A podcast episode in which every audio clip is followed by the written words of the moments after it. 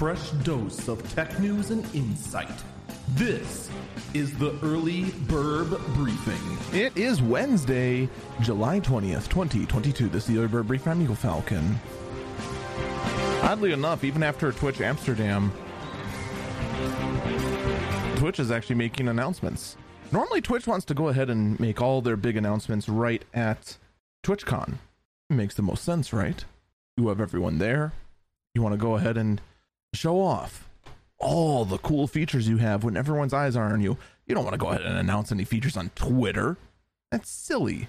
But Twitch Charity was announced on Twitter. It is, in fact, a built in fundraising stream feature that allows you to set up and run a stream for charity in just a few clicks, tracking donations, converting subs and bits, and managing multiple pro- program apps at once. I will believe that when I see it. So basically, once you go ahead and enable charity mode, it will go ahead and make it very, very clean with donating to the cause being built right into Twitch, of course, making it very, very nice, very, very slick, and very, very clean. Twitch did make clear they will not take any cut of any donations. The dashboard integration is for ease of access, and it's easy, transparent fundraising for causes you care about. Those are the three points they went ahead and amplified on their Twitter. Now, let's talk about it for a minute. There has been way, way too many features lately that Twitch has implemented that have been a buggy, absolute nightmare. I think this is very cool for those who do not have this kind of system set up. Streamlabs, I had uh, that sort of thing already integrated in. I don't think my setup on Stream Elements has any sort of default charity system built in. I think I would have to go ahead and find a new way to do that myself. In fact, just looking through my settings, it looks like, in fact, yes, there is no built in charity system. I'm not too surprised by that since, you know, Stream Elements is, in fact, basically an alert system. And honestly, that's that's fine. I do think new people wanting to try and get in and try to raise money for various charities, this would be amazing for them. Personally, I think I actually need to look into that myself at some point. I really should do it. But my life is a bundle of chaos, and it just is what it is. Almost as chaotic as a company called Meta suing Meta for naming itself Meta.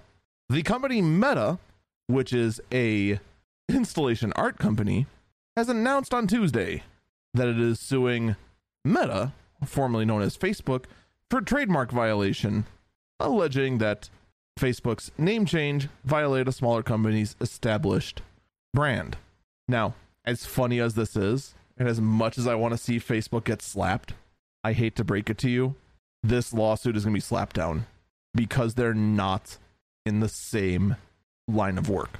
So, for example, let's say I opened up a restaurant and called it Best Buy and said, That's our brand. It's the best buy if you just want a quick, e- easy meal, but still great quality. It's the best buy out there.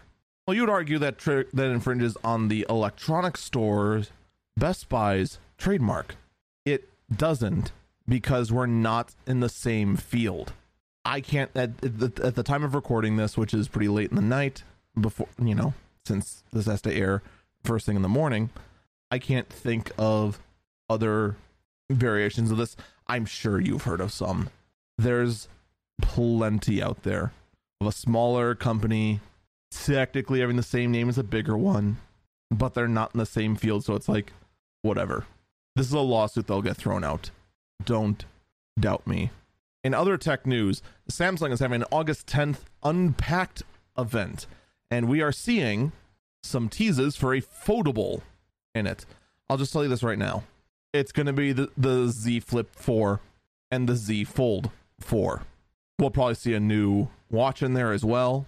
Might see some updated earbuds. And we'll probably see a fan edition phone.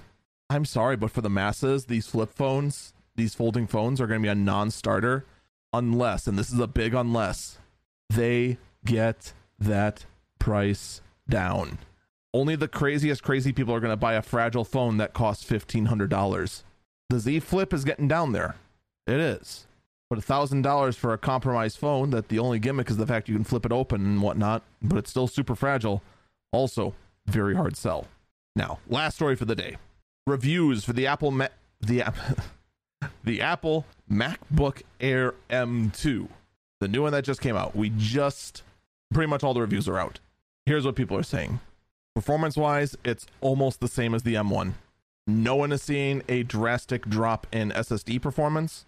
Reviews are still waiting on that, but otherwise, the body change is just top notch. And it once again raises the question why in the actual heck did Apple make the MacBook Pro 13 inch? Why?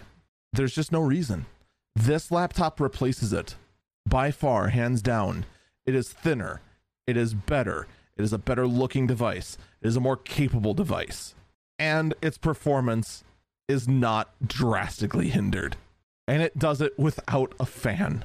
I'm sorry, why? No matter how much I look at the Apple lap, the lineup right now with Apple, it makes no sense. There's no order. It's just we have these chassis, we need to get rid of them. Okay, but why is it more expensive? The more and more you think about it, the fact that you clearly have the intent on replacing the 13 inch MacBook Pro with a 14 inch MacBook Pro, it's only an inch away. It's obvious you have this MacBook Air that is now as powerful and a better machine than the 13 inch MacBook Pro. The MacBook Pro has features that are going to be phased out, but you're selling it for the same price as the MacBook Air M2. And while we're at the topic of confusion, all the reviews have mentioned one thing the boxes have no markings. None. They have no markings. The fact there is an M2 inside the laptop the same thing on the laptop itself. There's no markings identifying what it is. What is going on? Why the intentional confusion? Even the even the MacBook Pro 13 inch, there's no visible difference externally between the M1 version and the M2 version. Why, Apple? Why are you doing this to us? It is just a giant batch of confusion that all it's going to serve is to make everyone's life so much more miserable. And yes, even the model numbers on the two MacBook Pros were exactly the same. Get a grip, Apple. Why are you doing this? It's just, mm, I, I can't stress enough.